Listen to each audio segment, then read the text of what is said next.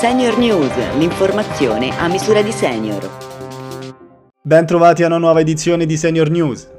Anche chi è guarito dal Covid non è esentato dalla dose booster. Secondo l'ultima circolare del Ministero della Salute, la terza dose è consigliata a 5 mesi dalla guarigione anche a chi ha avuto l'infezione. Diversa invece la situazione di chi si è ammalato senza essersi vaccinato o con una dose sola. In questo caso è indicato procedere il prima possibile con un ciclo primario completo. La vaccinazione influenzale sembra in grado di ridurre del 14% il rischio di infezioni da Covid. Secondo studi che hanno coinvolto Italia, Spagna, Israele e Stati Uniti, questo risultato probabilmente è merito del fenomeno per cui dopo una vaccinazione di qualsiasi tipo c'è un incremento e un'accelerazione della risposta immunitaria in caso di contatto con un altro agente patogeno. Sono piccoli come una moneta da 2 euro, si applicano nella parte posteriore del braccio e, grazie alla tecnologia flash, consentono letture accurate ogni singolo minuto.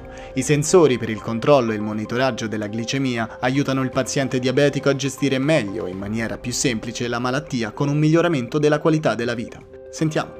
La gestione del diabete implica inevitabilmente una riorganizzazione delle abitudini quotidiane, dall'attenzione nel seguire un'alimentazione equilibrata alla programmazione di esercizi e attività fisica, passando per il monitoraggio costante della glicemia. Oggi è possibile tenere sotto controllo la glicemia e il suo andamento, anche con l'aiuto delle ultime tecnologie di monitoraggio. Con una semplice scansione dallo smartphone, infatti, è possibile visualizzare il valore del glucosio in real time. Il corretto controllo glicemico e un'adeguata aderenza alla terapia indicata dal medico sono i principali fattori che concorrono al buon controllo del diabete nel tempo e al minor rischio di complicanze.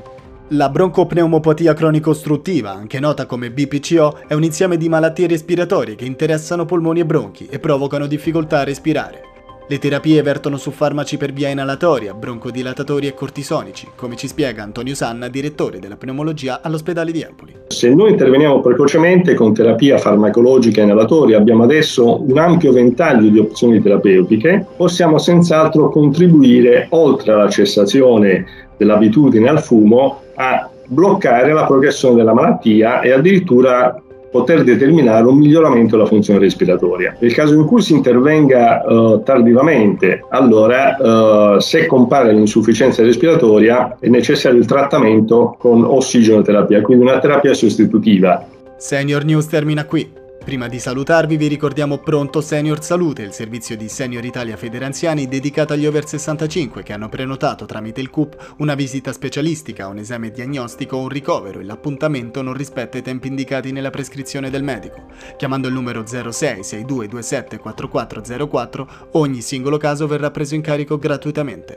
Sul sito www.senioritalia.it potete invece riascoltare questa e tutte le altre edizioni. A risentirci.